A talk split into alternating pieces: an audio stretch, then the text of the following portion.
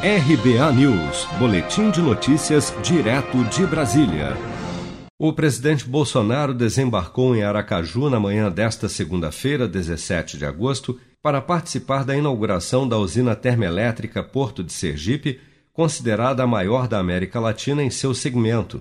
Em seu discurso, Bolsonaro destacou que sobra muito pouco dinheiro para gastar com despesas não obrigatórias, como investimento em obras, por exemplo. Nós sabemos que nosso orçamento, em grande parte, prezados deputados federais, ele é carimbado, ele é completamente comprometido com despesas obrigatórias. Sobra muito pouco.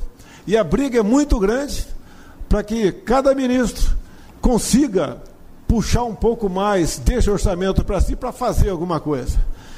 E a iniciativa privada tem sido a grande aliada nossa nessas questões. A discussão em torno do aumento do gasto público vem gerando atrito entre Bolsonaro e o ministro da Economia Paulo Guedes, principalmente após uma fala de Guedes na semana passada, quando o chefe da equipe econômica disse que quebrar o teto de gastos seria o passaporte para o impeachment de Bolsonaro.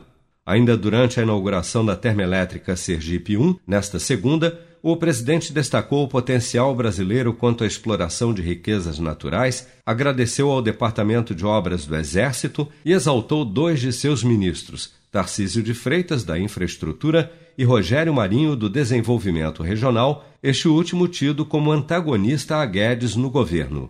Seja para conquistar sonhos ou estar seguro em caso de imprevistos, conte com a poupança do Sicredi. A gente trabalha para cuidar de você, da sua família e proteger as suas conquistas. Se puder, comece a poupar hoje mesmo. Procure a agência Sicredi mais próxima e abra sua poupança. Sicredi, gente que coopera cresce.